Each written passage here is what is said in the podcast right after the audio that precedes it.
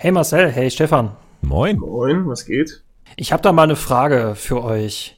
Wenn ihr der Schüler eines der bekannten Assassinen aus den Ubisoft-Spielen sein könntet, wen würdet ihr euch als Mentor aussuchen? Ja, das ist ja klar, Ezio natürlich. Oh.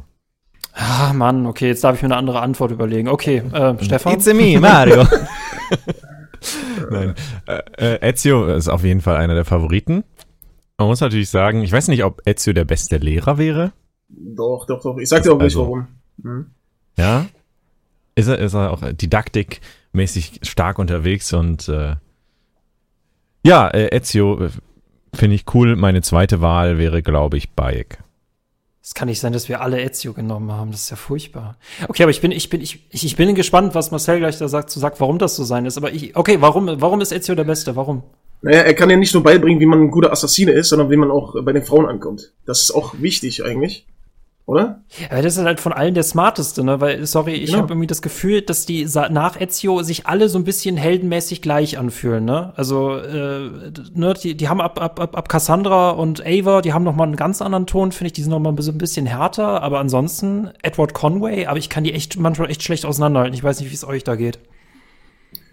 Ja. Mhm. Der Edward Conway kommt eh nicht in Frage, weil der ist ein Betrüger. Also, wenn ich nicht Ezio nehmen würde, würde ich Altaïr nehmen. Immer so als Auswahl. Der im Stich las Flosse, Alter. Was? Die richtig stille. Der Bayek, der seinen eigenen Sohn, also naja, gut, lassen wir das mal. Der Bayek ist auch schon heftig. Aber nicht als Lehre. Das war ja keine Absicht mit Bayek, stimmt, also das muss man natürlich sagen. Es ist... Wobei ich sagen muss, die Cutscene, also so ein bisschen denkt man sich so, ja, eigentlich hätte der das aufhalten können. Aber es lag wahrscheinlich an der Art, wie die Szenen animiert sind. Ich hab's wie Slapstick, ehrlich gesagt. Bisschen. Ich finde das irgendwie so komisch, ne? Also ob er quasi seine gesamte Kraft schon in dieses Messer reingelegt hätte und man diese Joule auch nicht mehr zurückhalten kann. Ja, sobald er loslässt, dann kann er auch nicht mehr steuern. Das ist halt, das habe ich mich immer bei dieser Szene so gefragt, ja. Ja, gut, dann ist das relativ einfach geklärt. Wir nehmen alle Ezio aus unterschiedlichen Gründen, aber das ist halt einfach der Smarteste. Mit dem kannst du auch einfach, mit dem könntest du alles machen, ne? Marketing, Sales, den kannst du auf Plakate bringen. Das ist einfach so der Vorzeigeassassine. Schockierend, dass das schon so alt ist, eigentlich das Spiel oder die Teile, in denen der vorkommt. Und womit wir dazu kommen, wir kommen zu Coffee Cake Games Extreme. Heute habe ich den lieben Stefan, a.k.a. Fragnat, dabei und den lieben Marcel, a.k.a. der Sorbos. Hey, cool, stellt euch kurz vor. Ja, ich? Ja, fang du mal an. Weiß nicht, was ich sagen soll. Mhm. Also, ich mache ein paar Videos auf YouTube. Das schon seit über einem Jahrzehnt jetzt. Und wurde jetzt hier eingeladen. Mehr gibt's eigentlich nichts zu sagen. Und ich weiß nicht, warum. Als Experte, ich weiß es nicht. Aber ja. Es ist halt immer so ein bisschen komisch, sich selber vorzustellen. Du bist ja auch einer der Urgesteine, was Assassin's Creed Let's Plays angeht. Und Hardcore-Fan zumindest mal gewesen, denke ich mal. Vielleicht auch immer noch. Von daher ein sehr guter Ansprechpartner zur AC. Ich finde, du hast gerade eine perfekte Beschreibung für Marcel gemacht. Sehr, sehr gut. Das rührt mich schon fast. Ja, sehr, sehr gerne. Die Blumen schicke ich dir noch später rüber. Ja, ich bin Stefan. Fragnat, wie gesagt, ich mache auch ein paar Videos auf YouTube, aber noch nicht so lange, erst seit einem halben Jahrzehnt. Und mein Hauptthema war schon immer so Assassin's Creed, Open-World-Rollenspiele und darüber ist mein Kanal auch bekannt geworden. Die Liebe zur Marke, die ich erst später entdeckt habe, als es für andere aus deren Sicht sogar bergab ging. Da fing es für mich erst an und da habe ich das Ganze für mich kennengelernt. Ja, und jetzt mache ich seit 5 Jahren Assassin's Creed-Videos. Deswegen finde ich das, glaube ich, sehr, sehr spannend, euch beide einzuladen, gerade weil was heißt eigentlich Assassin's Creed-Fan, weil man dann mal nachfragen muss, ab welchem Teil, weil da sich schon die Welten echt aufspalten können. Und hi, ich bin Michael, ich mache, glaube ich, seit fast einem Jahr diesen Podcast, also bin ich wahrscheinlich von unseren Orgelpfeifen die kleinste, aber ja, genau, hab euch eingeladen und freue mich darauf. Ja, aber als Spielejournalist bist du ja auch schon sehr viel länger in Kontakt auch mit diesen Brands, ne? Also. Wir müssen dich jetzt einfach mal dafür einstellen, dass du die Beschreibungstexte für die Leute machst, das finde ich richtig gut. Ja, genau, Gamestar mache ich auch und bin Content Creator. Aber ja, sehr, sehr cool, dass wir heute zusammen sind in diesem virtuellen Wirtshaus und lasst uns über Assassin's Creed die Reihe reden. Und wir haben die Einstiegsfrage schon hinter uns. Damit ist das Drittel geschafft. Was mich unglaublich interessiert, was sind eure liebsten Assassin's Creed-Teile und warum? Ja, soll ich anfangen? Oder? Ja, gerne. Ja, also ja. Mein Alltime ist immer noch der zweite Teil. Immer noch. Mhm. Der zweite Teil, eigentlich alle Ezio-Teile. Aber wenn ich jetzt mal nicht Ezio-Teile nehmen würde, wäre das 2, 4 und ich weiß nicht. Entweder Unity oder Origins, tatsächlich. 4 finde ich echt interessant, muss ich sagen. Warum? Der vierte ist halt einfach ein geiles Karibik-Feeling. Ich meine, man spielt zwar am Anfang noch einen Piraten quasi, der sich so betrügerisch da irgendwie reinschmuggelt, aber ich finde Edward als Figur an sich schon mal sehr sympathisch, sehr interessant. Und damals war es halt noch was Neues mit diesem Setting, mit diesen Schiffsschlachten, die weiter ausgebaut wurden im Vergleich zum dritten Teil.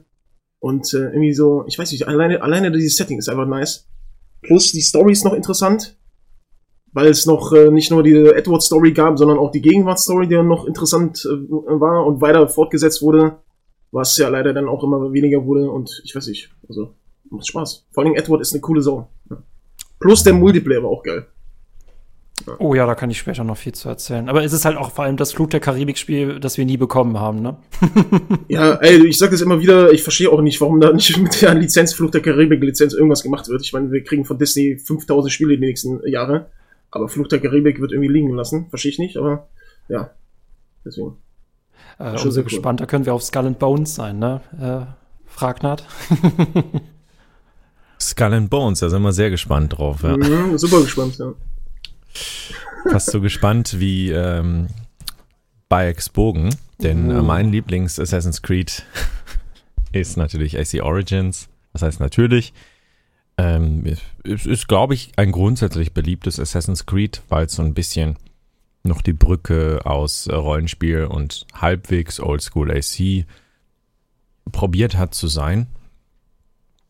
Und für mich war das genau das Richtige mit Ägypten als genialem Setting, mit dieser wunderschönen Landschaft, den Pyramiden, mit diesem Sommerfeeling, mit diesem Urlaubsfeeling, was man dann halt auch im Winter so ein bisschen mehr vielleicht wertschätzt.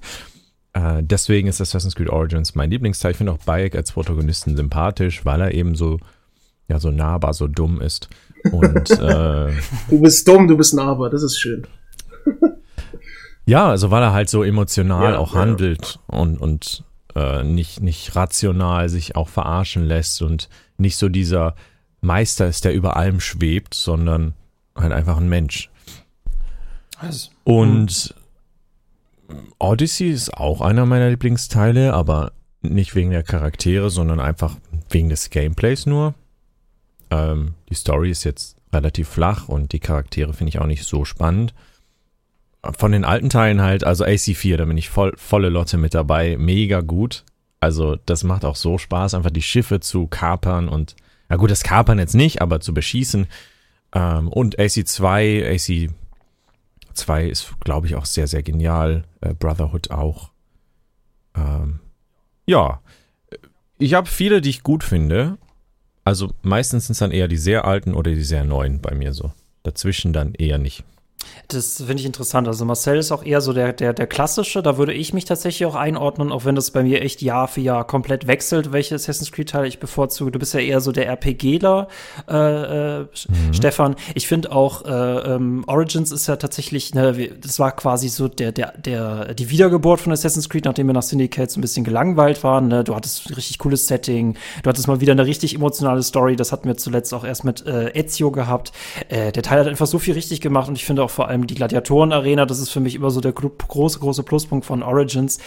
Auch wenn ich mit nicht allen RPG-Teilen so viel anfangen kann, da hat Origins auf jeden Fall einen hohen Stein im Brett bei mir. Und wir hatten jetzt zusammen mal ein Video gemacht zum Thema, wie kann man eigentlich die Assassin's Creed-Reihe angehen? Und wir hatten nicht eine Sektion mit Urlaubsspiele. Das hätten wir eigentlich noch mit einbauen müssen. Da hätte auch 4 und Origins reingepasst. Ja, also Urlaub ist ganz genial, ne? Also, ich weiß nicht, ich finde es auch spannend, jetzt solche Hexe in Zukunft dann. Vielleicht sprechen wir da später auch noch drüber. in Deutschland etwas zu erleben, aber grundsätzlich ist es natürlich das Spannendste eigentlich, ja, so ferne Welten kennenzulernen, ohne in Flugzeug steigen zu müssen oder so und in andere Zeiten einzutauchen. Also das macht die Magie aus. Genau, deswegen Urlaubssettings sind bei mir immer gefragt. Marcel, wie stehst du persönlich so zu den RPG-Teilen? Wo würden die beim Ranking bei dir auftauchen? Ja, wie gesagt, Origins fand ich noch richtig gut. Also war auch eine willkommene Abwechslung mal mit diesem Gameplay, weil eigentlich bin ich auch großer Rollenspiel-Fan. Auch wenn du jetzt nicht wirklich eine Rolle spielst in den Assassin's Creed Spielen, das fehlt ja da. Ja, es ist halt so, du kannst ja nicht viel entscheiden und so, aber das Level-Looten macht natürlich Spaß, ja. Und Origins war noch der beste Teil, weil sich das aus meiner Sicht durch die Masse an Content dann irgendwann auch jetzt abgenutzt hat, schon mit Odyssey, obwohl mir das auch noch ganz gut gefallen hat, aber Valhalla ist dann wirklich zu viel des Guten gewesen, deswegen, also Origins fand ich schon ganz gut, obwohl das storymäßig auch ich da teilweise meine Probleme habe. Aber vom Setting her ist es natürlich überragend, ne? Also das gibt's halt nicht so, also es gibt jetzt nicht so viele Spiele, die jetzt in diesem Ausmaß in Ägypten spielen. Und dementsprechend fand ich das schon sehr, sehr nice. Ist nicht so ausgelutscht, das Setting Ägypten an sich. Ja. Es gibt ja einige Settings, die in den letzten Jahren wirklich ausgewrungen wurden. Das ist irgendwie nichts, was so alltäglich ist. Das fand ich echt cool. Weshalb ich mich ja vor allem auf so Assassin's Creed-Teile mal in, was weiß ich, in Indien freue oder bei den Azteken. Ja. Ne? Ich finde Japan, das hatten wir jetzt eigentlich während Ghost of Tsushima immer schon gesagt, dass Ghost of Tsushima das Assassin's Creed Japan ist, das wir nicht bekommen haben. Jetzt wird es ja quasi auch irgendwann Assassin's Creed Japan geben. Ich freue mich darauf auch. Ich muss aber auch sagen, das ist jetzt, ich finde das videospieltechnisch jetzt nicht so das interessanteste Genre zu Wahl, ist halt schon auch für mich irgendwie krass überlaufen ist. Also ich hätte mal gern was wirklich Neues, ne? Azteken, meinetwegen, Indien. Fällt euch da noch sonst was ein? Was an neuen Settings? Setting ist, oder? Ja, genau. Also, Japan ist schon nice. Ja, das wollen die Leute ja schon seit Ewigkeiten. Indien wäre ich auch sofort dabei. Alleine auf Elefanten reiten und so. Schon sehr cool. Ich bin immer noch von der Idee begeistert, mal ein Assassin's Creed in der ersten Zivilisation zu machen. Zum Beispiel. Das wäre mal abgespaced. Ja. So Assassin's Creed Steinzeitmäßig. Ja, nein, nicht Steinzeit, die waren ja fortgeschritten mit der Technik. Ja, die waren fortgeschritten, aber die Menschen halt nicht, genau. Dass du da vielleicht einer von denen bist. Was könnte man noch machen? Weiß nicht. Afrika, nochmal beleuchten, mehr. Ja, kommt auch zu kurz, finde ich, persönlich. Obwohl natürlich Ägypten gehört zu Afrika, bevor mir jetzt jemand das erzählt. Ja, das weiß ich schon, aber so. Weil das fand ich auch bei Assassin's Creed 4, den DLC, fand ich schon sehr cool. Auch mit der Thematik hart. Aber da war so viel Luft nach oben mit dieser Sklaventhematik. Es fand ich schon sehr interessant. Unendlich viel Potenzial, auch gesellschaftskritisch und so nochmal was aufzugreifen. Wobei Ubisoft sich da wahrscheinlich eher zurückhält. Da gibt es ja echt nur eine Meinung. Also deswegen ist es eigentlich easy, sich so positionieren. Ist es Weltkrieg für euch ein No-No? Zumal es aber tatsächlich auch mal in Unity eine Mission gibt, die das sogar mal kurz behandelt. Also würde ich auch mitgehen. Ich würde es mir auch angucken. Zu Weltkrieg fällt mir halt immer ein, ne? Da hatten wir, glaube ich, schon, ich habe mit euch beiden darüber schon mal gesprochen, dass es ja in AC4 so einen File gibt von Abstergo, wo eben drin steht, Abstergo wird kein Spiel, ne? Also in AC4 ist das ja auch wieder so aufgebaut, dass du das dann spielst, das Spiel. Als Entwickler, ja, genau. Genau, die würden halt, Abstergo würde niemals eins mit Schusswaffen rausbringen, weil das nicht passt oder so. Aber klar das ist jetzt kein Beleg dafür, dass Ubisoft das nicht machen wird, aber es legt schon die Vermutung nahe, dass es einfach mit Schusswaffen nicht mehr so gut funktioniert. Aber ich wäre grundsätzlich schon daran interessiert. Da müsste man vielleicht auch alternative Waffen eben ist ein bisschen sich überlegen. Ehrlich, stand das mit Schusswaffen? Weil Assassin's Creed Rogue kam da auch raus, da hast du eine Schusswaffe. Modernen Schusswaffen, irgendwie so Automatik-Sachen, Panzer und sowas. Dass es dann halt schwierig wird, okay, ja, dann hast du eher ein Battlefield als in Assassin's Creed. Also ich fand die Zweite Weltkrieg-Mission an Unity fand ich schon bombastisch natürlich, ja.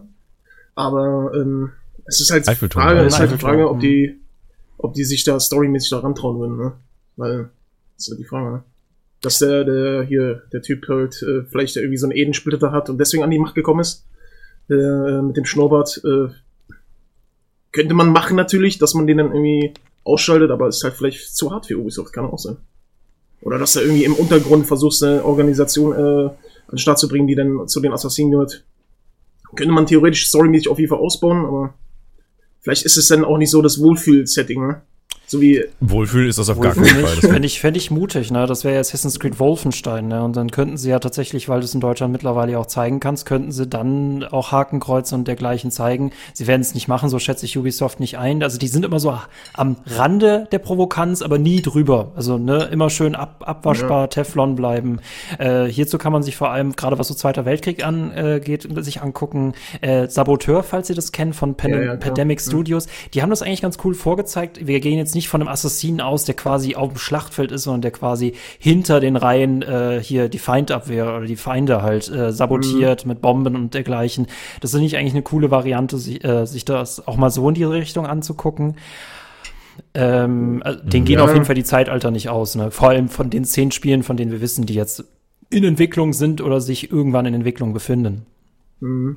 Also, ja, wie gesagt. Wobei, ja, die Assassinen wären ja wahrscheinlich rebellischer Untergrund auch genau. Deutschland intern, ne? Mhm. Ja, dass du so einen Rebellentrupp anführst. Ich meine, so ein Zweiter Weltkriegs-Setting, wenn überhaupt, könnte ich mir das nur so als kleine Episode für Assassin's Creed Infinity vorstellen. Mhm. Ja, aber nicht als alleinstehendes. Dann gucken sie, wie es ankommt und eventuell machen sie was. Vielleicht so eine 5-Stunden-Episode oder so, weil das ist ja, das habe ich auch mit Stefan schon mehrfach besprochen, dass ich mir Infinity wie so ein Hub vorstelle, wo dann immer wieder neuer Content nachgeladen wird, dass du vielleicht in so einem Abstergo-Gebäude unterwegs bist, du hast mehrere Stockwerke, im ersten Stock ist dann, keine Ahnung, nochmal Karibik-Setting, irgendwas, vielleicht noch ein paar Stunden mit Edward verbringen und dass dann irgendwie so ein neuer Raum aufgebaut wird und dann ist Zweiter Weltkrieg oder so. Dass du dann vielleicht eine 5-Stunden-Episode hast, wo du das mal austestest, aber so ein alleinstehendes Spiel im Zweiten Weltkriegs-Setting kann ich mir auf gar keinen Fall vorstellen, dass Ubisoft das macht. Glaube ich nicht. Nee, glaube ich auch nicht. Tatsächlich ist bei mir ja so, Assassin's Creed 2 war für mich auf jeden Fall immer ziemlich weit vorne. Ich finde auch Assassin's Creed 1 kann man tatsächlich heute auch mal manchmal besser drüber sprechen, als man es jetzt, ne, als die meisten es tun. Was tatsächlich bei mir weit vorne ist, und ich weiß nicht, da würde es mich euch interessieren, gerade die Multiplayer-Sektion, die eine totale Nische in den Ubisoft-Spielen ist, war für mich aber so das Wichtigste, weshalb der beste und der erste Multiplayer für mich Assassin's Creed Brotherhood war und weshalb dieses Spiel bei mir auf Platz 1 thront. Weil ich einfach dieses Multiplayer total liebe und auch letztes Jahr verabschiedet habe, als die Server abgeschaltet worden sind. Wie würdet ihr die Multiplayer bei euch im Ranking verordnen? Ja, Stefan, erzähl doch mal. Was hast du mit dem Multiplayer zu schaffen? Ja, also ich bin ja sehr, sehr erfahren, was Multiplayer angeht. Ne, danke da auch nochmal für die Einladung, als erster zu antworten, lieber Marcel Davis, ja. Nee, also ich habe ja den Multiplayer von Unity ganz kurz einmal angezockt, also Koop. Und mit dir natürlich ausführlich den Brotherhood-Multiplayer gespielt. Das war ganz lustig, echt. Wäre jetzt nicht dauerhaft was für mich, aber mal kurz hat's Spaß gemacht. Ich freue mich auf die Infinity-Multiplayer, beziehungsweise hoffe, dass das gut wird und bin da gespannt. Grundsätzlich ist Multiplayer jetzt aber nichts, was ich mit Assassin's Creed verbinde, da, naja, also ich bin halt zum Zeitpunkt eingestiegen, wo die quasi gar nicht mehr spielbar waren, weil zu wenig Leute das zocken, ne? Oder das abgeschaltet wurde. Das ist so die Alternative. Marcel? Ja, also ich fand den Multiplayer richtig geil. Also ich habe den bei Brotherhood und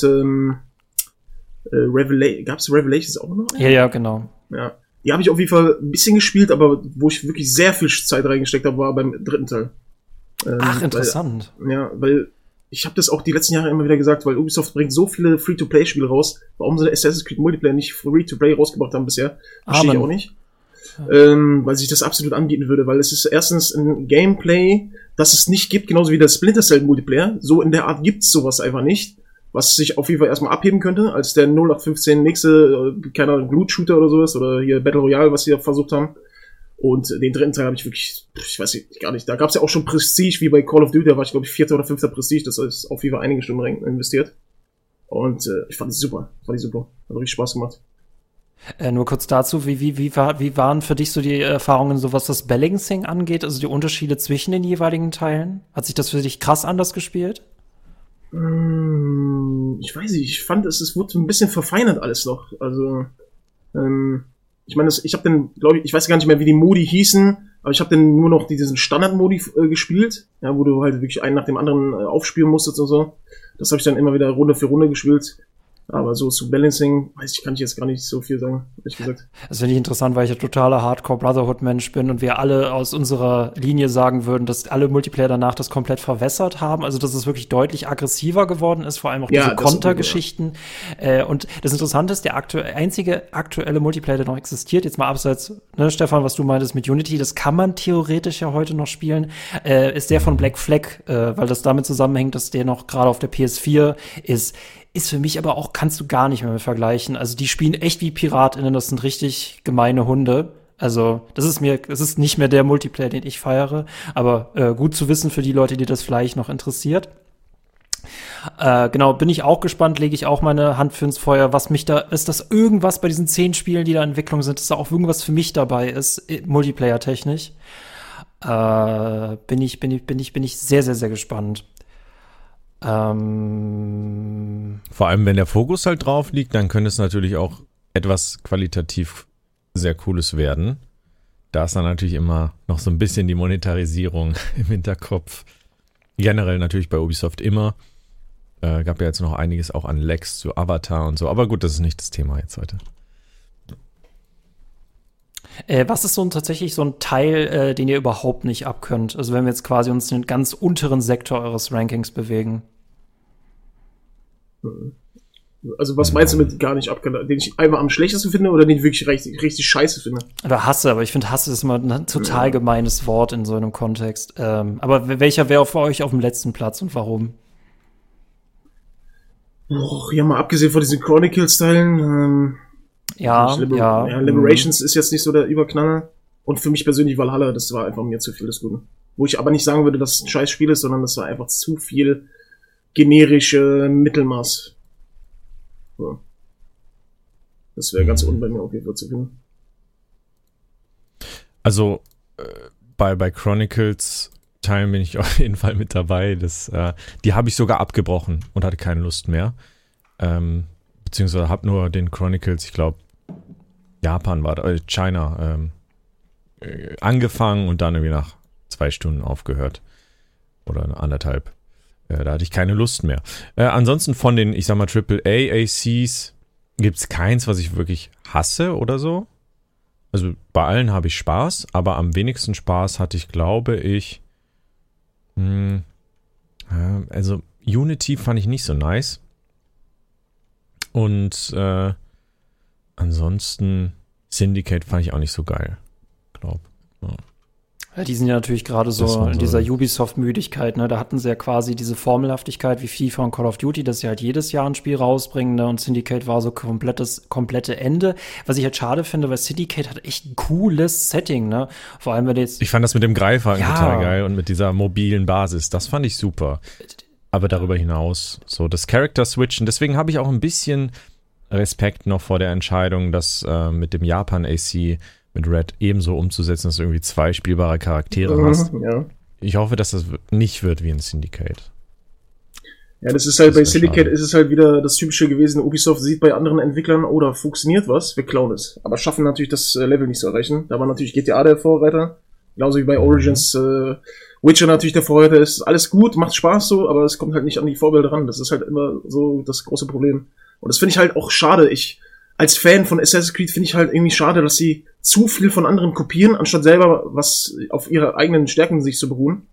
Irgendwie, weiß ich nicht, das finde ich schade. Aber Syndicate war auch wirklich das, ich weiß nicht, ey. Das ist halt auch so schade, wie du schon gesagt hast. Setting super, werden wir nie wiedersehen. Das ist halt so schade. Also ich glaube nicht, dass sie genau diese Zeitalter nochmal nehmen und das irgendwie besser machen. Was halt schade ist, weil es schon ärgert mich mega. Ist. Ja, hatte ein Jack the Ripper DLC, ne? Also das ist ja auch schon sehr gewagt, ne? Und Jack the Ripper zu einem ehemaligen Assassinen zu machen, also nicht schlecht. Also kennt man so von Ubisoft gar nicht. Aber da habt ihr recht, ne? Ubisoft ist so derjenige, und das sage ich häufiger in der Schule, das ist derjenige, der beim Klassenbesten oder der Klassenbesten abschreibt, aber jetzt auch gefühlt irgendwie zu spät, ne? Es ist Witcher, was mögen die Leute? Irgendwelche Nebenquests mit Dialogen. Okay, dann bauen wir das auch rein. Und dann ist es genau das, aber nicht genau das Richtige. Also, weshalb du manchmal totgelabert wirst.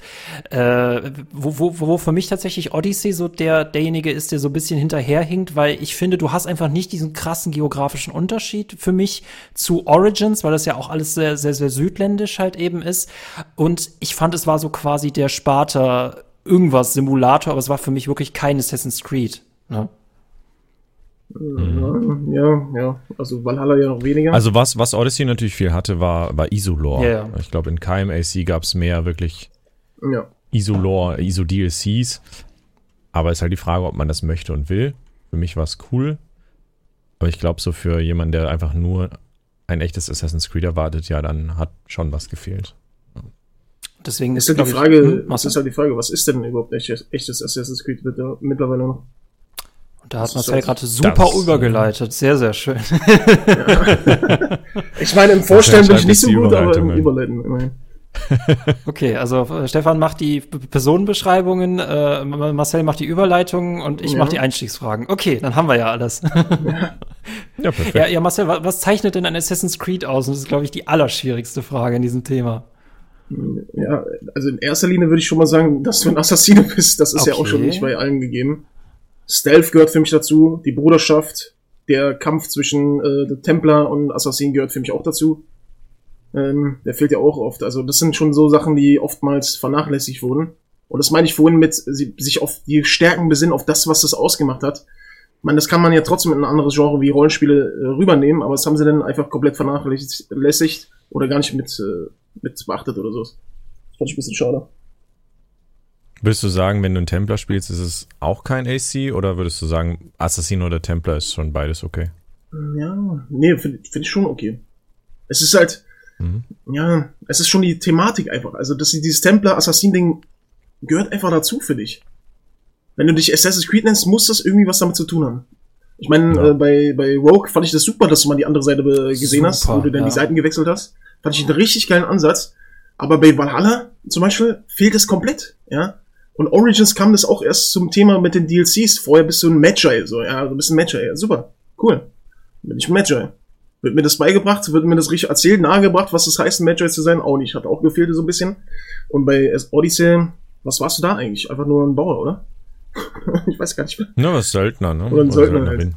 Und das ist halt so ein bisschen schade, weil ich weiß nicht, ey, mit dieser Thematik, mit dem Animus, mit der Assassin gegen Templer, da kannst du so viel Geiles eigentlich erzählen. Du hast ja einen Freifahrtschein, wirklich alles zu machen, alles abgedrehte zu machen. Und wie du schon vorhin meintest, dann übernehmen die dann irgendwelche Features von anderen Spielen, anstatt, wie gesagt, ihre eigenen Stärken weit auszubauen. Ja, schade. Stefan, das siehst du wahrscheinlich anders, weil du ja Assassin's Creed auch erst viel später eingestiegen bist, oder? Also für mich war es halt, dadurch, dass ich so spät eingestiegen bin, nicht so wichtig wie für einen, ich sag mal, eingefleischten AC-Fan, dass es natürlich eine Assassin's Creed-Formel hat, weil ich die gar nicht erst im ersten Schritt kennengelernt habe. Ne? Also ich habe Assassin's Creed als Rollenspiel kennengelernt, wo irgendwelche Isu sind, wo auch mal Assassinen sind, aber eben nicht dieses Ursprungsding. Ne? Aber ich habe ja dann das alles nachgeholt. Und muss sagen, natürlich, ja, es ergibt wenig Sinn, wie es sich entwickelt hat. Das ist, glaube ich, einfach nur der Vermarktung und Abwechslung geschuldet. Nichtsdestotrotz finde ich es auch nicht schlecht jetzt. Definitiv fände ich es wichtig, dass du Assassinen wieder spielst oder Templer spielst. Also in Valhalla hatten die ja quasi gar keine Rolle. Da stand einfach nur, es war wirklich, ja, Basim war die Ausrede dafür, es Assassin's Creed zu nennen, so nach dem Motto. Das war eigentlich ja nur ein Wikinger-Spiel. Odyssey war ein Isu-Spiel. Und ja, klar, die Gründung des Assassinenordens mit den Verborgenen ergab schon Sinn, aber kam halt auch sehr, sehr spät erst rein, wie Sorbus schon meinte. Und wirklich erst mit den DLCs. Also ist schwierig. Also für mich ist es nicht so wichtig, dass Assassinen vorkommen, aber ich verstehe, dass das für andere essentiell ist. Ich So. Ich glaube, da ist für mich persönlich der Stealth-Aspekt weitaus wichtiger, als dass die Kapuzen vorkommen, ne? Also, dass ich quasi auch so die coole Socke, also ich weiß nicht, also es werden die niemals machen, ne? Aber die müssten eigentlich die Reihe umframen in History Wars oder in History Rambo Wars, dass wir quasi in jedem historischen Setting eine coole Person spielen können, die so ein bisschen sneaky unterwegs ist. Und das reicht mir tatsächlich schon, ne? Und das hat mir gerade in Odyssey gefehlt, dass da halt nicht sneaky unterwegs bist. Das hattest du in Valhalla eher. Und ich fand's auch gerade, dass du dich ja mit anderen, Völkern rumschlagen musstest. Auch so ein bisschen sneaky, das mochte ich eigentlich, das finde ich cool. Finde ich eher History Wars, Shadows Die Twice mäßig. Ja, History Wars, Shadows Die Twice, Rambo Edition, genau. Ja. Genau. Ja, und das hat auch, ja, das ist, finde ich halt schwierig, ne? Also ich bin gespannt, wenn sie Mirage den Stealth-Aspekt quasi wieder zurückbringen, weil von meiner Seite aus war es so, dass Assassin's Creed erst ab dem Punkt mainstreamfähig, so richtig mainstreamfähig, also mainstreamfähig, ab dem Punkt, als sie so in die Rollenspielgeschichte gegangen sind und gesagt haben, nee, wir sind nicht unbedingt stealthig, wir sind eigentlich der historische Simulator, ne? Und da machst du halt nicht alle mit zufrieden. Nee, safe.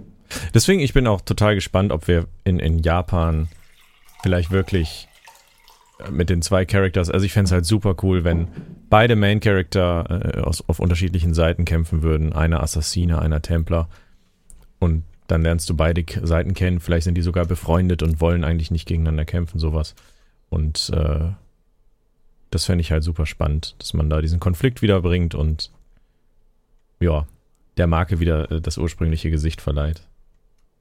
Für wie wichtig haltet ihr die Open World in Assassin's Creed Spielen? Gerade weil ich jetzt auf Mirage und so ein bisschen das sehr kurz ausfallen soll im Vergleich zu den anderen Spielen. Also Open World muss sein. Wäre ich gegen, aber interessant, okay, ja. Mittlerweile, also es ist halt, das ist halt schwerer. Also Mirage wird ja trotzdem eine Open World haben.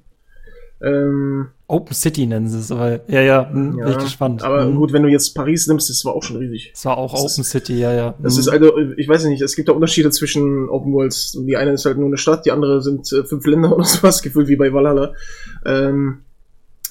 Theoretisch würde in Assassin's Creed natürlich auch im Uncharted-Style so Open, also so schlauchmäßige Levels so, das würde wahrscheinlich auch funktionieren, wenn du da eine Story erzählst. Wäre ich auch zufrieden, wenn die mal so ein 10-Stunden-Spiel machen würden.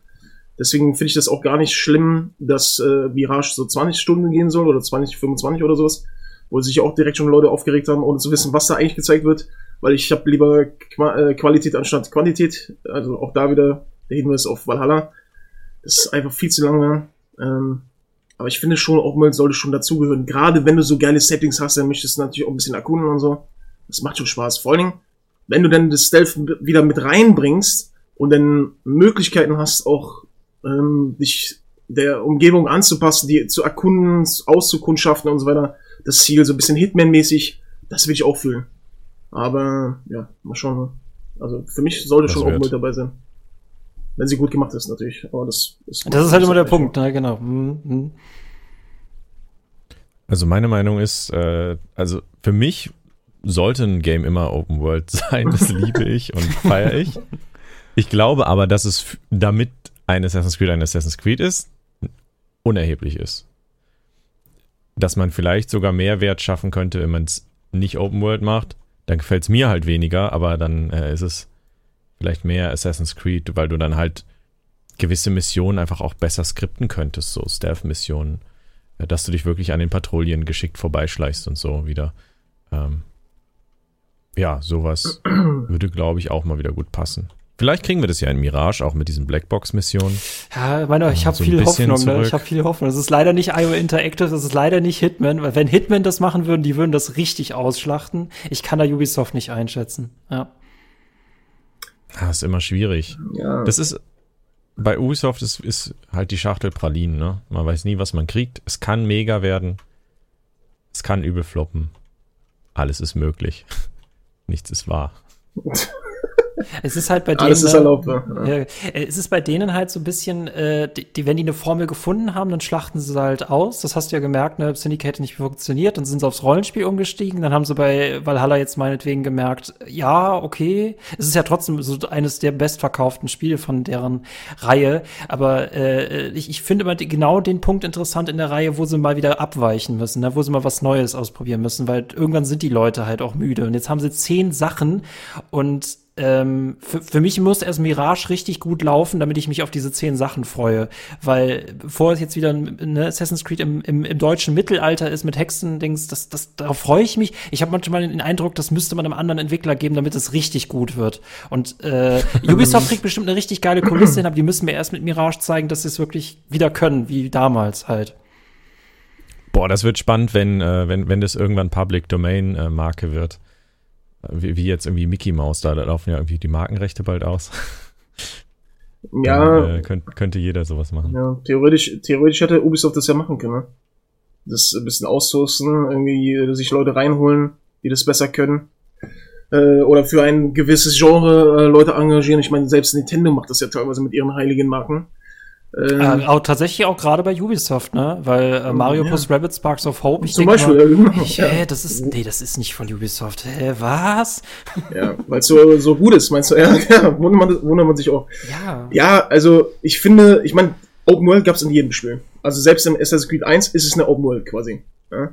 Es war kleiner, aber es ist trotzdem eine Open World. Man braucht es nicht unbedingt, ja? Also man braucht auch nicht unbedingt ein Action-Adventure oder auch nicht unbedingt ein Rollenspiel als Genre. Man könnte auch ganz andere Sachen machen. Man könnte auch ein Rätselding machen, oder hast du nicht gesehen?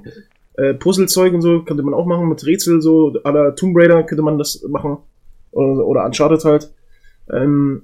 Was für mich halt ein riesiger Faktor ist, ob es jetzt Rollenspiel ist, ob es Open World ist, was für mich so enttäuschend ist die letzten Jahre, ist halt einfach die Story. Die Charaktere, das ist halt alles einfach so Mittelmaß. Weil Ubisoft das anscheinend komplett verlernt hat, irgendwie gute, interessante Storys zu schreiben, Charaktere zu schreiben. Die sind alle blass, ob es jetzt Assassin's Creed ist, Far Cry ist oder sonst was.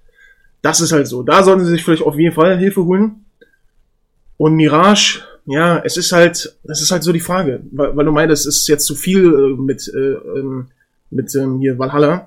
Ich meine, Assassin's Creed Japan wird ja wieder Open World, genau in die gleiche Richtung wieder, Rollenspiel Open World. Ist halt die Frage, müssen sie was Neues machen oder wollen sie einfach nur die Leute zufriedenstellen oder sich doch ein bisschen austoben mit anderen Genres mal wieder oder in der anderen Formel, der alten Formel? Ich bin gespannt auf Mirage, hab auch Hoffnung, aber auch ein bisschen Bedenken natürlich, wenn es scheitert. Was ist dann? Was ist, wenn es dann doch wieder in die alte Richtung geht, aber dann einfach scheiße ist? Das könnte ja sein, ne? Und was machst du dann? Kriegst du dann doch wieder nur Rollspiele? Es ist halt die große Frage, ne? Wie viel Prozent der Assassin's Creed Fanbase repräsentieren wir eigentlich wirklich, ne? Weil es gibt ja auch Leute, die haben auch vollkommen Spaß mit Valhalla, ne? Und ja, total. Es gibt halt auch die Leute, die sagen, ich kaufe mir lieber ein Spiel mit 200 Stunden, das mich beschäftigt, anstatt jetzt von einem 10-Stunden-Spiel zum anderen 10-Stunden-Spiel zu hüpfen. Das verstehe ich ja ehrlich gesagt auch. Ich sag halt immer nur, du kannst irgendwie, und es können nur wenige, eine richtig geile spannende Story liefern, plus eine Open World, dass es wirklich ineinander integriert ist. Ne? Das führt halt leider zu diesem Kaugummi-Effekt, den du ja auch trotzdem bei einer richtig guten Story wie Assassin's Creed Origins, also beziehungsweise ist eine gute Ausgangslage, dass das so ein Racheplot ist, aber das ist, wenn du das dir mal auf dem Papier anguckst, total absurd, wie viele Zwischenleute er umbringen muss, bis endlich Bayek mal am Ende ankommt. Hast du meinen Sohn getötet? Nein, das war der. Und dann läuft er weiter. Hast du meinen Sohn getötet? Nein, das war der. Und er hat immer noch Zeit nebenbei für irgendwelche zwischenpolitischen Geschichten, obwohl der motivationstechnisch ja eigentlich komplett anders fahren müsste. Und deswegen, du kannst dich einfach nicht in die Figur dann reinführen. Das ist zumindest mein Problem damit. Ja, gut, aber da nimmst du eins der besten Beispiele, eins der besten Spiele aller Zeiten. Witcher 3 ist es genauso eigentlich. Eigentlich willst du die ganze Zeit sie retten, aber machst da mal eine Monsterquest und so. Aber es funktioniert. Das ist halt der qualitative Unterschied. Du kannst ja ein 80-Stunden-Spiel machen. Rollenspiele, japanische Rollenspiele und sonst was machen es ja vor. Aber es muss gut sein. Nicht nur 80 Stunden, 80 Stunden zu haben, wie bei Valhalla. Weil die Story, die du in Valhalla erzählst, die kannst du auch in 20 Stunden abhandeln.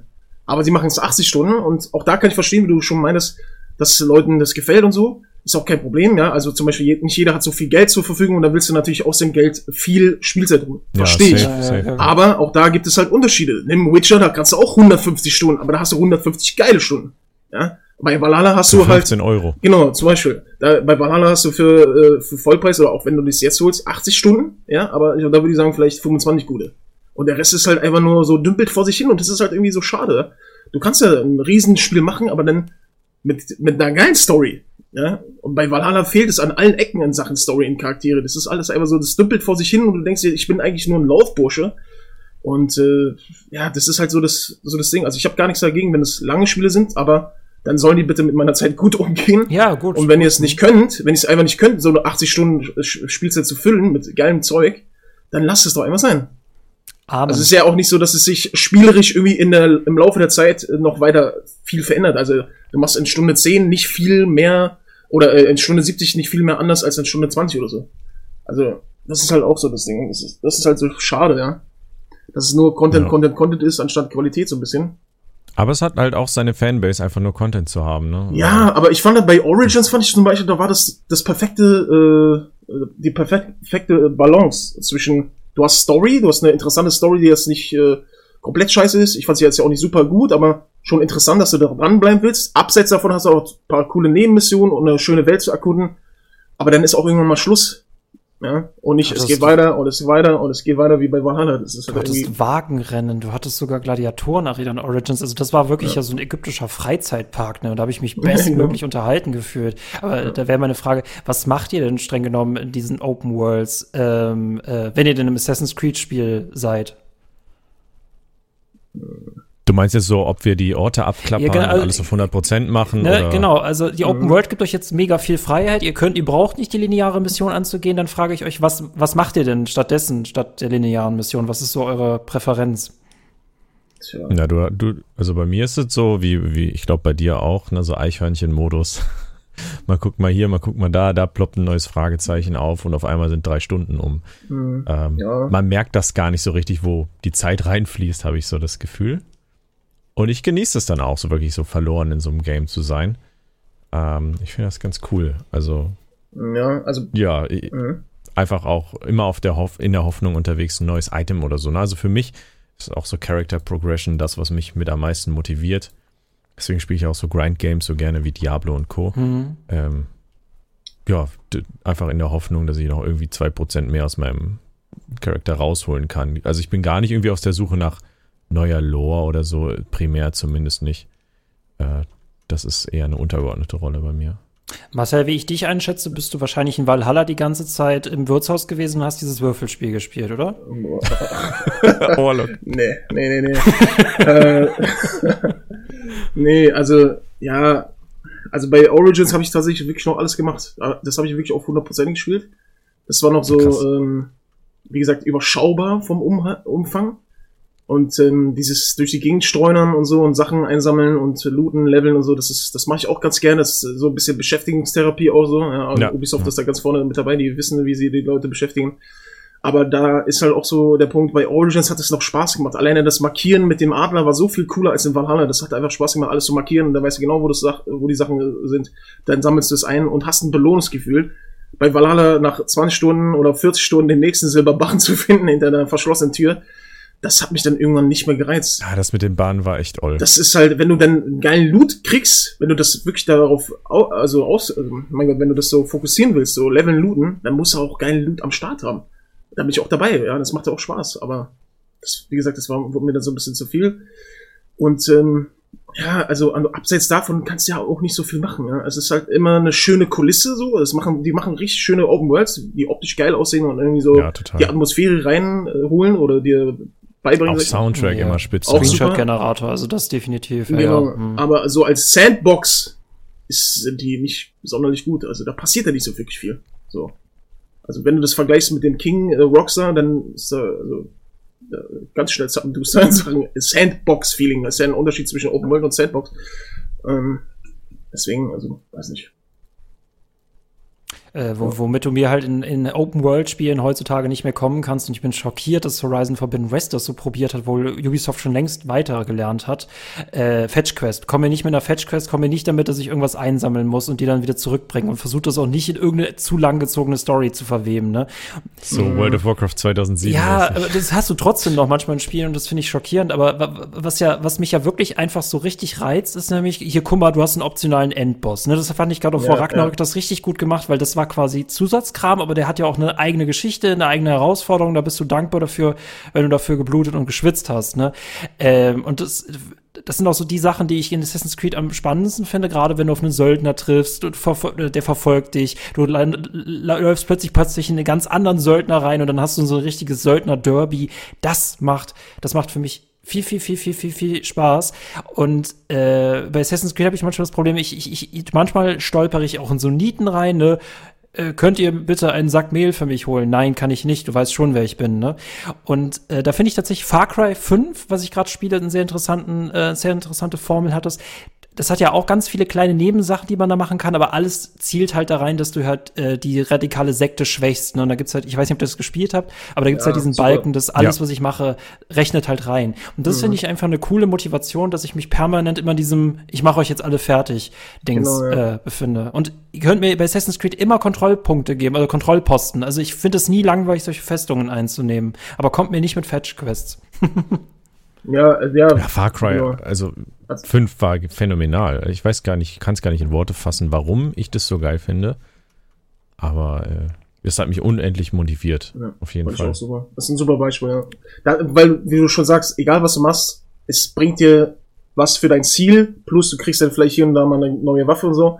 Neue Waffen ist auch ein mega Motivator, ja. Ja, dieses Kontrollpunkt auseinandernehmen, ja, wie gesagt, bei Origins war ich noch voll dabei, das hat mega Bock gemacht, weil irgendwie in jedem Kontrollpunkt war dann irgendwie eine geile Kiste mit einer geilen Waffe und du hattest nicht so das Gefühl, ich meine, da gab's auch schon Microtransaction, aber bei Valhalla, da ist Stefan ja die beste Quelle, da waren die besten Rüstungen und so hinter Paywall, oder? Mit die besten. Oder was sagst du? Du hast ja einige gekauft, glaube ich. Ich habe fast alle gekauft, leider. Ja, die besten Items des Spiels waren immer hinter einer Paywall. Ja. Also die allerbeste Rüstung gibt's im Paris DLC. Das ist jetzt so eine Semi-Paywall. Du kriegst auch wenigstens Content, ne? Ja. Aber so straight up, du kannst das Game starten, gehst einmal in den Shop, bist absolut top equipped. Ja, das ist schon mies irgendwie und weiß ich nicht, hat einen total schlechten Beigeschmack für mich. Das Ding bei Valhalla ist immer so, man braucht's halt nicht. Guter Punkt. Es ist optional. Da kann man noch sagen, okay, kann man machen, kann man holen, wenn man möchte, aber man braucht's nicht. Und sobald ein kompetitiver Gedanke reinkommt, finde ich, geht's gar nicht. Also das hast du ja aber jetzt bei Valhalla zum Glück nicht gehabt. Was das Ding war, Valhalla einer der Hauptmotivatoren war es, Neues, ja eben die Gegend zu erkunden, um neues Equipment zu finden, was dann eventuell besser war als das, was du schon hattest. Und das fällt natürlich völlig weg, sobald du 2 Mikrotransaktionen geholt hast. Na, dann ist das völlig unerheblich. Leider. Ja. Das ist halt mega schade. Cheesy, ne? Das ist halt, kriegen sie manchmal besser hin, Valhalla, das hörst du halt öfter dabei, ne? Ja. Das finde ich interessant von der Ausgangslage her. Marcel, du bist ja eher bei Assassin's Creed 2 Black Flag, was tatsächlich auch für mich so ein Kandidat ist, der so ein bisschen raushüpft. Ich finde, Rogue hat auch definitiv viel mehr Liebe verdient, wobei das Problem ist, man darf immer nur aus einem Segment einen Teil spielen, habe ich irgendwie das Gefühl, weil Spiel Rogue, wenn du noch nicht 4 gespielt hast, und wenn du 4 gespielt hast, wirst du leider sehr, sehr viel in Rogue wiederfinden, was du schon kennst. Deswegen habe ich manchmal das Gefühl, man kann immer so pro Segment immer nur einen Teil empfehlen. Finde ich nicht. Okay, widersprich mir, habe ich Bock drauf, okay? Weil das, was mir auch fehlt bei den neuen Assassin's Creed Teilen, ist halt auch seit Assassin's Creed 3, du spielst eine coole, vielleicht interessante Figur, ein Spiel lang und dann ist sie weg. Für alle Zeiten. Und das ist bei Assassin's Creed 3, 4 und Rogue ist noch anders gelöst, plus Unity, das hängt ja auch noch mal ein bisschen drum zusammen, meine ich. Was ich selber immer gerne die Kenway-Trilogie nenne, weil du belohnt wirst noch dafür. Storymäßig wirst du belohnt, weil du da eine Figur siehst, da siehst du in jüngeren Jahren, da siehst du in älteren Jahren. Das ist irgendwie für mich persönlich auch ein cooler Reiz gewesen. Da hat sich das auch nicht nur nach Fanservice angefühlt, wie jetzt zum Beispiel die letzten DLCs bei Far Cry 6 oder Watch Dogs Legion, wo das wirklich nur Fanservice war. Wir holen nochmal die alten Figuren zurück, die er so liebt. Sondern es hat sich irgendwie so natürlich angefühlt, dass du dann nochmal einen Einblick bekommst, 20 Jahre jünger, siehst du Achilles, in Assassin's Creed 3 stirbt er ja und ist alt und so. Und in Rogue siehst du ihn jung, als er noch aktiv war. Das fand ich super. Das fand ich richtig geil, dass du dann belohnt wirst, weil du die Figuren kennst. Du lernst noch ein bisschen mehr über die kennen, weil ich Freund halt bin von Story und Charakteren, und da fand ich das super. Also das hat, also dementsprechend würde ich ja alle empfehlen, weil es eine zusammenhängende Story ist. Was ich mir zu Bayek zum Beispiel auch gewünscht hätte, weil die Ansätze waren cool, Aber den wirst du nie wiedersehen. Den wirst du jetzt erstmal nie wiedersehen. Es sei denn, wie gesagt, die machen irgendwie so kleine Projekte bei Infinity.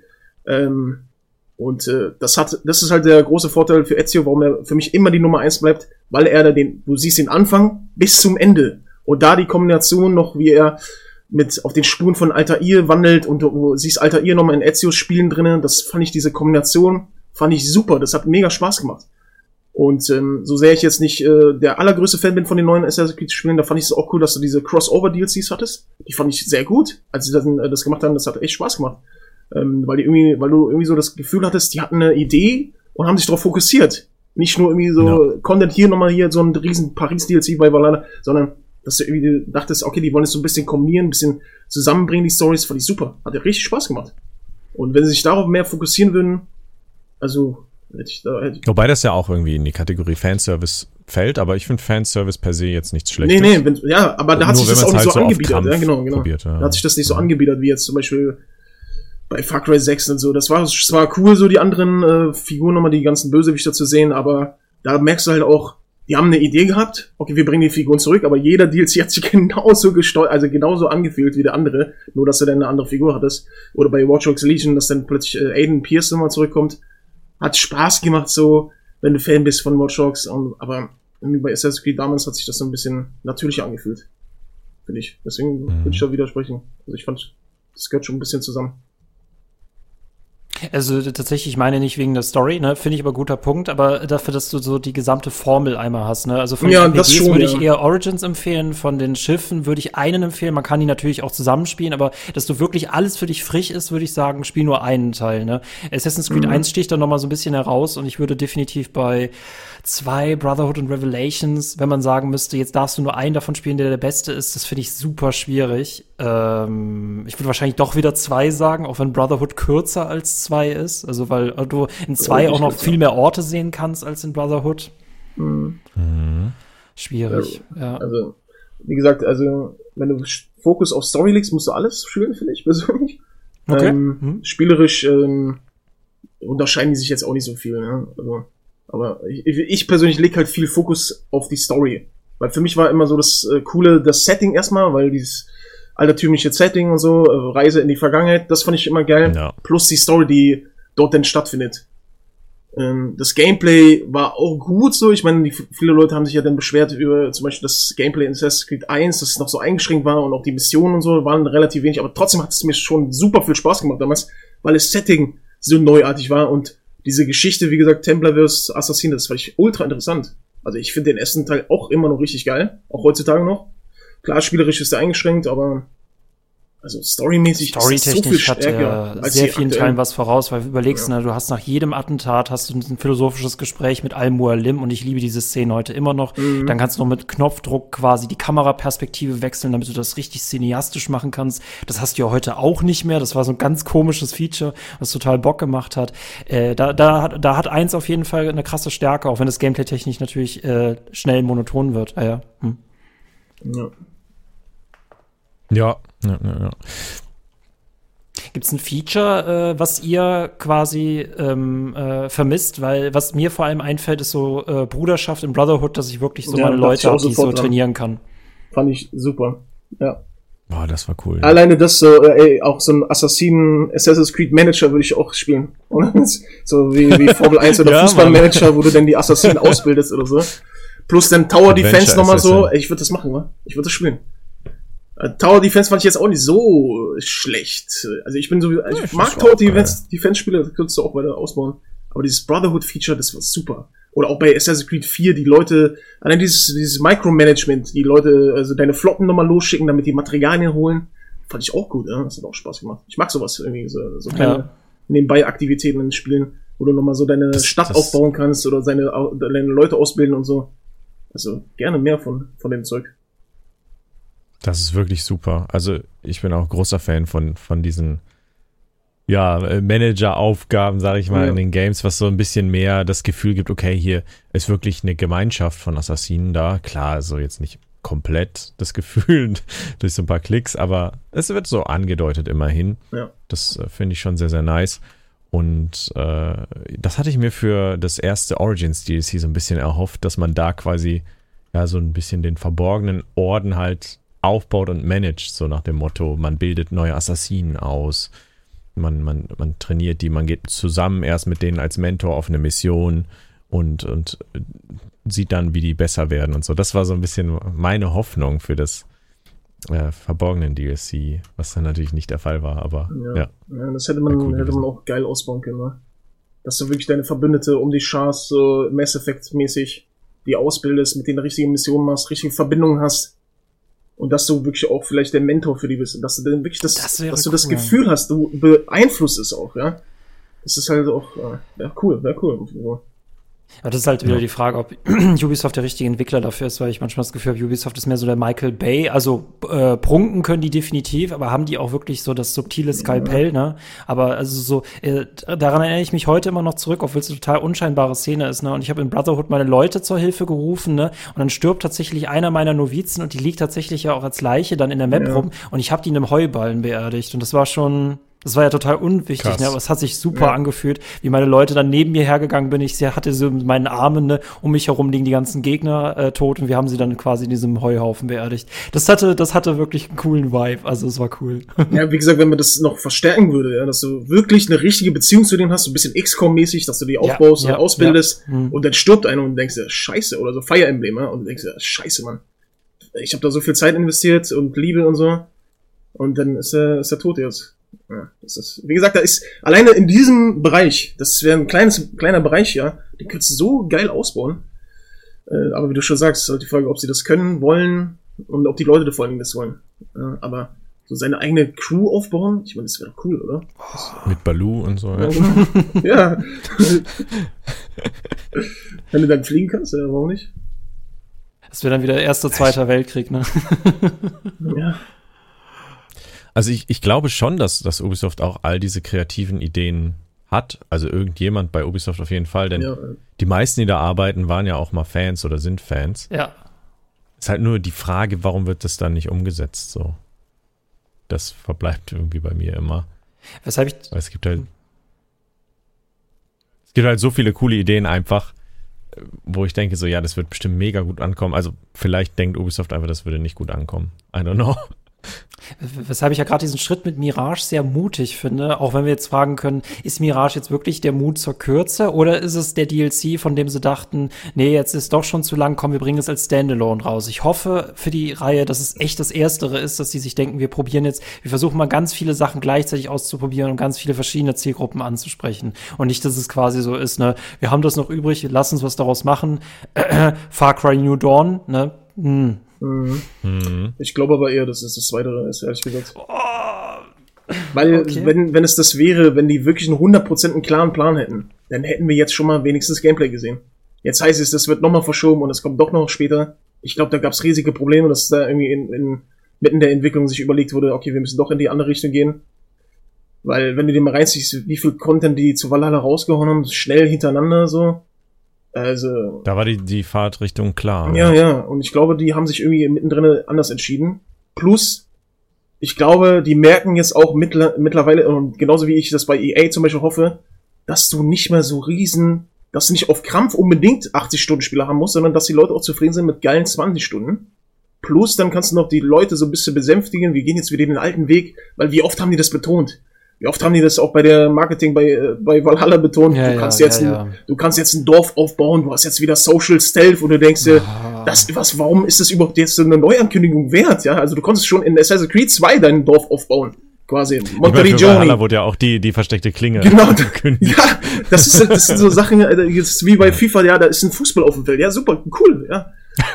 Ja, ist ja wirklich so, ja. Und, okay, das ist ein nicer Ansatz. Ja. Fußball wäre nicht schlecht in FIFA. Das ist halt, das hat sich so ein bisschen schon angefühlt. Wir nehmen in den einen, wie FIFA das macht, wir nehmen in den einen Teil ein bisschen was raus, um das beim nächsten Teil wieder als neue Sache anzukündigen. Das ist halt, wie gesagt, ich will jetzt nicht, ich meine, bei mir unter den Kommentaren steht manchmal, ey, du meckerst zu viel oder so, du siehst es so negativ. Ja, aber ich bin ein gebrandmarktes Kind. Ja, tut mir leid. Es ist nun mal so. Die Hoffnung ist da. Aber sie müssen mich erstmal überzeugen. Ja. Sie können es ja gerne alles ankündigen und so, und das hört sich alles super an und so. Ja, geil, cool, 10 Spiele von Assassin's Creed ist vielleicht auch ein bisschen zu viel, vielleicht kann das auch sein. Liefert doch erstmal ab.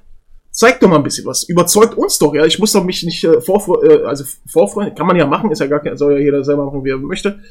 Bei mir ist aber so der Status angekommen, nicht nur bei Ubisoft, sondern bei allen Entwicklern, liefert erstmal ab, zeigt doch mal ein bisschen Handfestes. Erzählen könnt ihr alles. Aber es ist wirklich Oldschool. Was heißt denn Oldschool mittlerweile? Es gibt da drei Phasen aus meiner Sicht. Es gibt wirklich die alten Oldschool-Spiele, Ezio, Altair-Teile. Dann gibt es Unity und Syndicate, die sich ganz anders steuern, weil es schon Light-Rollenspiele sind, was auch einige Leute vergessen. Du wirst gezwungen aufzuleveln zwischen den Missionen, ansonsten kriegst du auf die Fresse. Und jetzt halt die vollen Rollenspiele. Das sind ja drei verschiedene Genre. Was ist denn Oldschool? Unity oder Assassin's Creed Brotherhood? Das ist schon mal die Kapuze kommt vor, ne? Wir haben das Maskottchen mit drin und das reicht schon. Ja. Ich will Ihnen das gar nicht, ne? Ich will nur echt streng sein, weil, ne, das für mich persönlich als Fan reicht jetzt nicht mehr die 8, ne? Ich will jetzt auch endlich mal wieder eine 9 erleben, ne? Ja, genau, das ist das. Mhm. Das ist halt so dieses Herzblut. Ich bin seit der ersten Ankündigung damals in der GamePro, habe ich das gelesen, 2006 hatten die riesigen Bericht, 2006 war das, Assassin's Creed, und ich dachte mir, was ist das denn, voll geil, das sieht ja richtig geil aus, alleine die Kutte von Altair und das Setting und so, ich dachte, okay, das ist super, seitdem bin ich am Start. Das verstehen manche Leute vielleicht auch nicht, dass da wirklich Herzblut drin steckt. Ich finde die Reihe so geil und die müsste eigentlich ganz vorne mit dabei sein. Normalerweise sollte man sich nicht lustig drüber machen, so die letzten Jahre, oder sagen, ja, das ist so okay, kann man mal spielen, sondern das müsste ganz vorne mit dabei sein, sowohl vom Budget her, als auch von den Leuten, die da mitarbeiten. Gefühlt arbeiten da 5000 Leute an einem Spiel. 50 Studios, verschiedene Studios, und du denkst dir, was ist denn los? Warum? Warum kriegen das andere kleinere Studios mit 100 Leuten viel besser hin als ihr mit 1000? Was ist, warum? Da kannst du dich fragen, was hat man für eine Open-World-Philosophie, ne? Bethesda hat sich alles halt ausgedacht so und entwickelt danach eine Open-World. Ubisoft baut eine Open-World und füllt die dann mit irgendwas. So fühlt sich das halt leider immer an, auch wenn die Welten wirklich mega geil aussehen, ne? Und gerade so vom Detailgrad her. Also sie werden es, glaube ich, nie schaffen, dass ich mal so komplett der Reihe den Rücken kehre, weil mich das da trotzdem immer interessiert, weil ich ja diese Hoffnung immer noch habe. Kriegen mich sowieso erst mit einem Multiplayer, aber wenn Mirage gut ist, dann haben wir auf jeden Fall schon mal eine Verhandlungsgrundlage. Ja, also nochmal zum Thema, was für eine Art von Oldschool Mirage denn werden soll. Habt ihr es mitbekommen? Es wurde jetzt ein In-Game-Screenshot von AC Mirage geleakt vom User-Interface inventarmäßig. Nee, hab ich nicht gesehen. Mhm. Hat der französische YouTuber Jonathan gepostet auf Instagram als Story. Mhm. Und da sieht man tatsächlich einen Investigation-Tab. Da ist jetzt aktuell die Vermutung im Raum, es könnte so ein bisschen wieder Richtung AC1 gehen, dass du einfach so, für Bürger Dinge machen musst, um rauszufinden, wo dein nächstes Target ist oder so nach dem Motto. Das finde ich cool. Das fand ich ein cooles Element in 1, ne? War monoton irgendwann mal, aber das fand ich ja cool. Das war ja wirklich so Assassinen-Gameplay, wozu es ja auch eine Open World gibt, ne? Ich muss mich so ein bisschen umhören, so ein paar Gerüchte aufsnacken. Wie gesagt, Hitman kriegt das richtig gut hin, aber Hitman hat auch nur diesen Stealth und ist auch eine super Nischenreihe, die ich total liebe. Aber wie gesagt, ne, das hatten wir auch schon im Video gehabt, du und ich, Stefan, diese Blackbox-Geschichte, ne? Wir bereiten ein Attentat vor und können wir dann auch ein Attentat unterschiedlich angehen. Das wäre ja mega nice. Ja, man darf natürlich die Erwartungen nicht so hoch setzen. Das ist halt diese vorsichtige Euphorie dann. Weil wir wissen ja. Aber grundsätzlich, Blackbox ist auch ganz cool, ne? Genau, auf jeden Fall. Aber finde ich genauso, wie Marcel das gesagt hat, ne? Jetzt erstmal liefern, aber mich packt auch immer trotzdem so eine Nostalgie über Assassin's Creed zu reden, ne? Es gab Teil 1, es gab 2, es gab 3, es gab Black Flag, da gibt's bei mir immer so eine Kurve nach oben. Und dann war Origins, da geht eine Kurve richtig krass nach oben. Und bei Valhalla bleibst du so eher so mittig. Es ist eine Reihe, ne, die halt schon echt sich auch groß verändert hat und viel über die Jahre gezeigt hat und es ist schwierig, ne? Also auch, glaube ich, über so eine lange Zeit einfach konstant abzuliefern, um auch mal Ubisoft in Schutz zu nehmen, um diese konstante Vision irgendwie zu haben, trotzdem Abwechslung im Gameplay, das als Ganzes voranzutreiben, aber trotzdem breit medial beliebter zu machen, ist schon, glaube ich, eine heftige Aufgabe. Aber gut, es ist auch ein Giganto-Unternehmen mit Tausenden von Leuten, ne? Wie Marcel eben schon meinte. Da arbeiten nicht 2, 3 Leute dran. Ja. Ich meine, die Spiele sind ja auch alle gut, da kann man ja auch Spaß haben. Das ist richtig. Das ist ja nicht das Thema. Aber es geht halt so viel mehr. Also bei Ubisoft ist immer so viel Potenzial da und da sind dann teilweise so kleine Ideen, die dann so ein bisschen angerissen werden, die dann aber irgendwie nicht zu Ende gedacht werden. Oder vielleicht dürfen sie es nicht machen oder fehlt dann wieder die Zeit, man weiß es ja nicht, woran es liegt. Ich meine, Kreativität ist da bestimmt vorhanden, ist halt die Frage, dürfen sie es machen, dürfen sie es nicht machen. Ich glaub, da gab es ja auch genügend Probleme, alleine darf man eine Frau als Heldin haben oder nicht, die ganzen Geschichten gab es ja auch noch alles. Wo du dann auch so merkst, das ist dann auch, das fühlt sich dann auch so aufgedrückt, so auch bei Valhalla so. Entscheide dich doch einfach. Also ist ja cool so, dass jeder angesprochen werden soll, aber ich finde persönlich, das nimmt dann schon so ein bisschen die Bedeutung der Story raus, weil es ist nun mal ein Unterschied, ob du jetzt in der Wikingerzeit eine Frau spielst oder einen Mann, aus meiner Sicht, oder so, ja, dann entscheide ich doch mal, dann bau doch eine Frau aus, weil bei Odyssey habe ich Cassandra genommen, fand ich super. Ich finde, die können jetzt ja auch einfach mal korrekt, genau, Heldinnen vorschreiben, ja, ne? Ich brauche nicht mehr die Auswahl, wir hatten sie ja auch in 1 und 2 hatten sie es auch nicht. Weil ich finde, das ist schon mal mehr ein Statement für die Figur als nicht, weil, wie gesagt, es gibt halt nochmal Unterschiede. Und ich finde es einfach mal ein bisschen mehr Fokus legen, finde ich, auf das, weil irgendwie versuchen sie es alles zu bedienen, jeden anzulocken für das Spiel und es funktioniert auch so von den Verkaufszahlen. Ja, aber das ist halt immer so schade, weil du siehst halt so viel Potenzial, du denkst, ja Mann, da kannst du so viel geiles Zeug rausmachen. Allein bei Valhalla das Dorfding.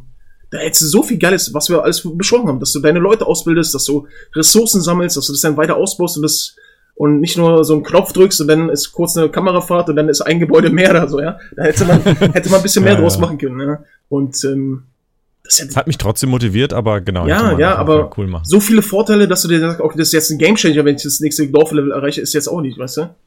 Und du hast jetzt auch nicht so das Feeling gehabt zu den Dorfbewohnern, da hätte man das auch ein bisschen tiefen können und so, anstatt da die ganze Zeit irgendwie einen nach dem anderen anzuheuern für deine große Sache, die dann auch alle irgendwie, keine Ahnung, ja. Schade, schade. Ich bin ehrlich, ne? Ich sehe noch so viel Potenzial bei Assassin's Creed, bei Far Cry habe ich einen kritischen Treffer erlitten seit Teil 6, ne? 5 hätte auch noch viel krasser sein können. 5 war auch schon verdammt mutig, muss man dazu sagen, gerade was die Thematik angeht. Hätte noch viel geiler sein. Eigentlich müsste Far Cry so der kontroverse Shooter sein und 6 war für mich dann wirklich so der richtige fette Schlag ins Gesicht, dass ich dieses Spiel auch nach 2 Stunden halt auch abgebrochen habe, weil ich gefühlt habe, es ist leider wieder exakt die Formel. Sie haben sich nicht wirklich noch mehr getraut.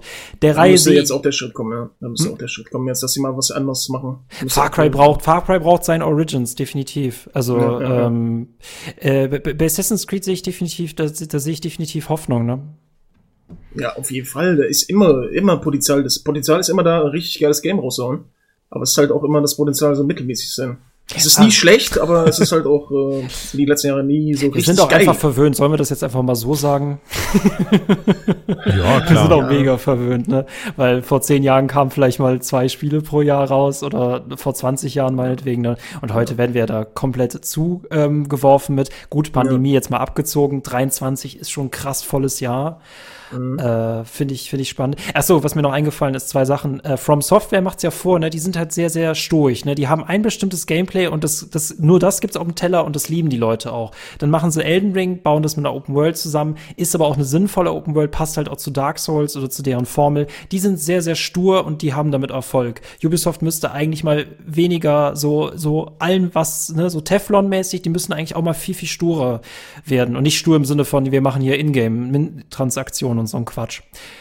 Nimm dir mal ein Beispiel an From Software.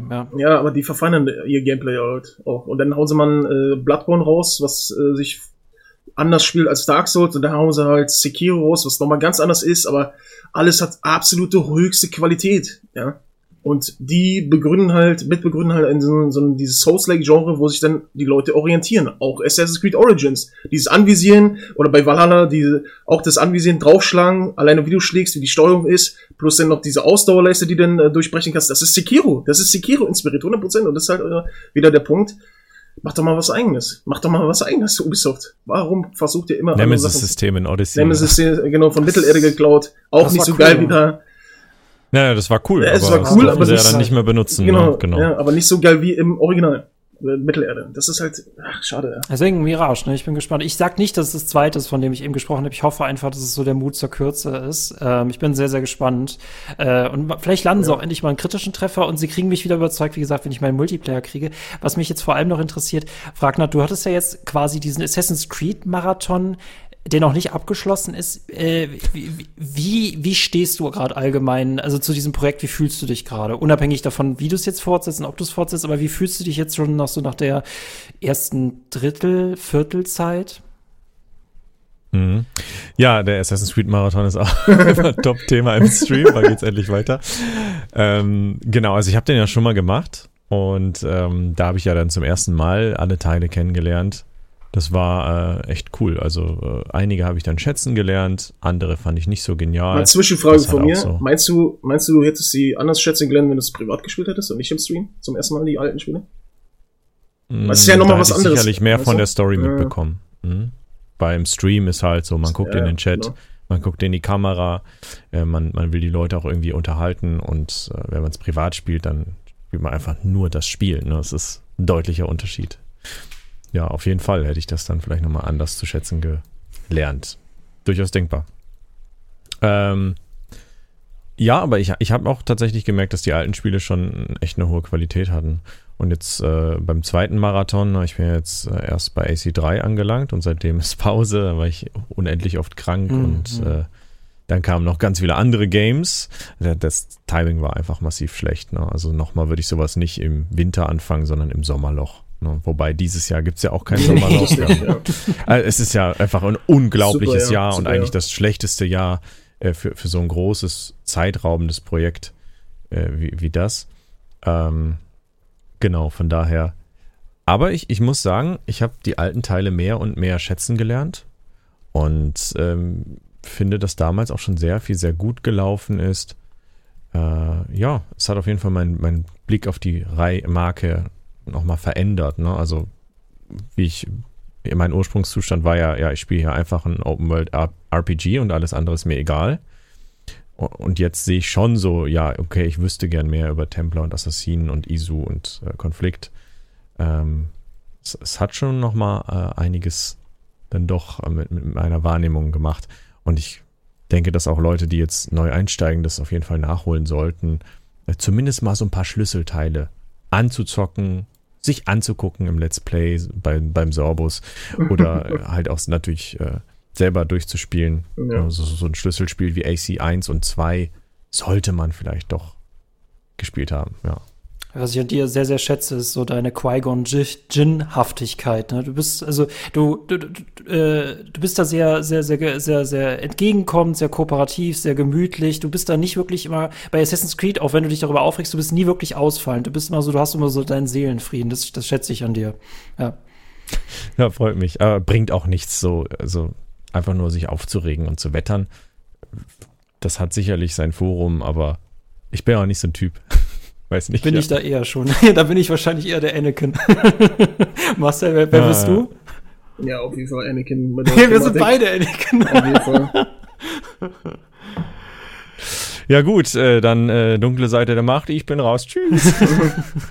Qui-Gon Jinn zweimal gegen Anakin. Star Wars Spiel, kurzer Exkurs. Freut ihr euch? Von Ubisoft? Nee. Survivor. Jetzt erstmal das Jedi. Ja, auf jeden Fall. Survivor. Auf jeden Fall. Ich bin nicht mit Backtracking warm geworden bei Fallen Order, auch wenn ich das Spiel total mag. Aber ich mag dieses Ja, stimmt, das war ein bisschen Backtracking nervig, muss nicht sein. Darf auch Singleplayer-Spiel sein und ich möchte nicht mehr auf den Planeten zurück, nur weil ich jetzt eine neue Fähigkeit habe. Aber das ist ein echt gutes Singleplayer-Spiel und die EA macht's vor. Die waren wahrscheinlich verwundert, wie Singleplayer-Spiele können auch erfolgreich sein. Was? Ja. Ja, also Fallen Order war für mich wirklich Paradebeispiel für für ein faires Game. Es hat ja keine MTAs, war trotzdem finanziell erfolgreich. Ja, es war einfach wirklich sehr rund. Und das zweite Spiel soll jetzt noch besser sein. Ne? Bin ich gespannt. So hört. Ja, Ubisoft, das ist natürlich fraglich, was sie daraus machen. Schauen wir uns erstmal Avatar an. Avatar sieht ja aktuell aus, als würde es ein Far Cry werden. Ja. Ne, also kann man, glaube ich, wirklich so sagen, was bis jetzt zumindest gesagt wird. Man hat ja noch nicht so viel Offizielles gesehen, bis auf einen Trailer. Aber da gibt es ja auch wieder Leaks, ne? Also Leaks sind ja eine Sache, die Assassin's Creed, Ubisoft und so auch begleiten seit Stunde 1. Ja. Das ist krass, das ist, ne? Also mega krass, bei Ubisoft ist irgendwie offene Tür, so. Tag der offenen Tür jederzeit. Überraschungen existieren nicht. Nee. Ja. Nee. Das ist immer so, ein bisschen, die bereiten so eine Assassin's Creed Geburtstagsparty vor und trotzdem wissen alle schon über die Party Bescheid und dann macht Ubisoft die Tür auf. Ja, hier habt ihr, na, seid ihr jetzt alle überrascht? Wer hat gepetzt? Oh, das Wikinger-AC heißt Valhalla, war dann noch die größte Überraschung. Ich finde das so mega witzig, weil du mal erzählt hattest, dass die quasi sich ja immer so an aktuellen Serientrends so ein bisschen auch manchmal orientieren. Ich verstehe das ja auch mit Vikings zu Valhalla, aber ich könnte jetzt von aktuellen Serien wüsste ich nicht, was die jetzt machen wollen würden. Fantasy, Herr der Ringe, Game of Thrones, was ist gerade krass? Haben sie ja schon mit Odyssey. Ja. Star Wars ist gerade im Kommen. Kriegen wir jetzt in Zukunft Assassin's Creed? Ich würde mich ja drüber freuen, ne? Aber ich meine, Far Cry 6 war Narcos. Ja, Vikings natürlich. Ja, keine Ahnung. Manchmal gibt's halt auch einfach nichts, was dann so gesellschaftlich relevant ist. Aber Leute, von meiner Seite aus letzte Frage. Zukunft Assassin's Creed oder haben wir das schon längst mit Watch Dogs erhalten? Nein. Nein, Watch Dogs genügt da nicht. Nee, das ist richtig. Aber Zukunfts-AC, ich wäre dabei. Ja, würde ich machen. Ja. Aber es ist halt die Frage, vielleicht machen sie es, versuchen ja so diese Vision bei dem Ubisoft Star Wars Spiel. Vielleicht nehmen sie ja so ein bisschen Assassin's Creed als Vorbild, nur halt Star Wars. Dann hättest du es ja so ein bisschen. Ja, und dann würdest du wieder ein DLC kriegen, wo Ezio im Weltraum ist, ne? Ja, das Kostüm wirst du auch 100% da wieder sehen. Dann haben sie es doch gepackt. Das wirst du überall sehen. Dann die Ursprungs-AC-Idee aufgreifen, dass Adam und Eva aus dem Weltraum die Erde quasi wieder aufbauen. Achso, so ein Katastrophe 2, Bettsimulator noch, oder was zwischen den beiden? Nee, das nicht, aber das war ja so die Ursprungsidee. Ja. Assassin's Creed sollte ja eigentlich enden mit AC3. Richtig, und verklatscht, genau. Ja, ist halt Desmond und Lucy sollten dann im All chillen. Ja. Also so ein Cyberpunk-Setting meinst du, oder was? Oder so ein richtiges, normales Zukunftssetting als für Assassin's Creed? Cyberpunk wäre auch nice. Ja, auch nice. Da ist auf jeden Fall noch was zu holen im Cyberpunk-Setting, finde ich. Oh, ja, Geralt in Cyberpunk hätte ich ja so gefeiert, ne? Ich meine, gut, da gibt es da Anspielungen und es gibt so coole Fanarts von Fans, aber Geralt als Cyberkrieger, das hätte ich auch gefeiert. Ja. Mhm. Erstmal ein Absolut reinknallen und dann Hätte man ja theoretisch sogar machen können, dass Siri Geralt mit dem einfach.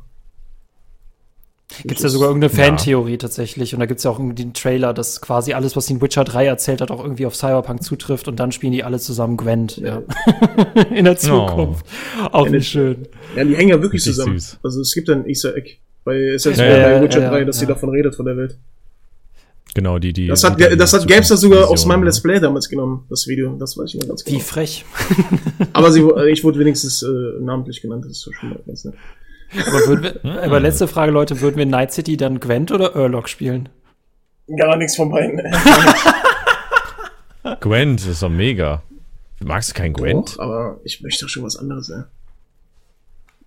Aber Gwent dann wenigstens aber mit so Hologramm, die da rauskommen, die Angreifer und die Monster. Wie so Yu-Gi-Oh, weißt du? Genau, ja. Wenn dann so, aber ich finde das sympathischste an Urlock ist, wenn überhaupt noch das Geräusch, wenn die Würfel im Becher sind und wie das Spiel heißt. Ne? Ansonsten. Ach ja. Nee. Ja, Orlok war nicht das geilste Game. Aber gut, das ist halt, glaube ich, das historisch Akkurate. Es bleibt aber einfach einem hängen. Das ist auch mal eine Leistung, ne? Ich hab's nicht vergessen, ne? Ich weiß nicht, was ich in anderen Teilen irgendwo mal gespielt habe. Oder wie dieses Spiel bei Horizon Forbidden West, das ist so ein bisschen sagen, Richtung. Ja. Wie heißt das eigentlich? Ne? Da gab es ein Minigame. Ja, im Wirtshaus. Das war so ein bisschen Tabletop-artig. Genau, ganz komisch. Direkt das erste Wirtshaus. Also auch schon ein Zeichen. Ganz eigene Baustelle. Ja, Leute, vielen Dank.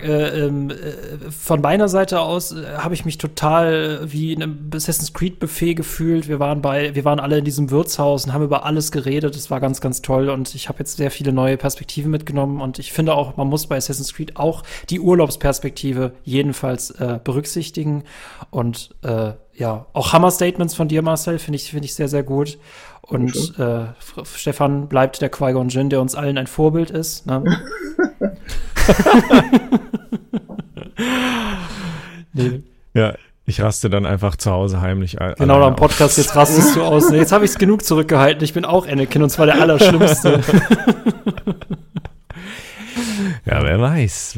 Es gibt immer einen Meister und einen Schüler. Ja. Aber auch nicht mehr. Mhm. Vielleicht ist ja bald einer von euch weg. Ja, Leute, kommt unbedingt wieder. Da habe ich mega Bock drauf, wenn ihr da auch Bock drauf habt. Ja. Gerne.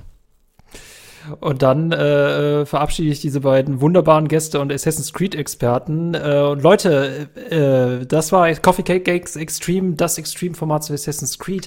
Ihr könnt diese Folge auf YouTube sehen, ihr könnt da einen Kommentar hinterlassen, ihr könnt aber auch bei allen Podcast-Plattformen, die es gibt, könnt ihr das hier hören. Und schaut auch bitte auch gerne mal bei Steady vorbei, da haben wir sehr viele coole Bonusinhalte gegen einen kleinen Endpreis. Alle Leute, die schon hinter der Paywall sind, feiern es. Ich gebe das nur so wieder. In diesem Sinne, Leute, nichts ist wahr. Alles ist erlaubt. Wunderbar. Die Proben hatten voll Sinn gehabt. In dem Sinne, haut rein. It's a me, Mario. Ciao. Bis dann. Ciao, ciao. Tschüss.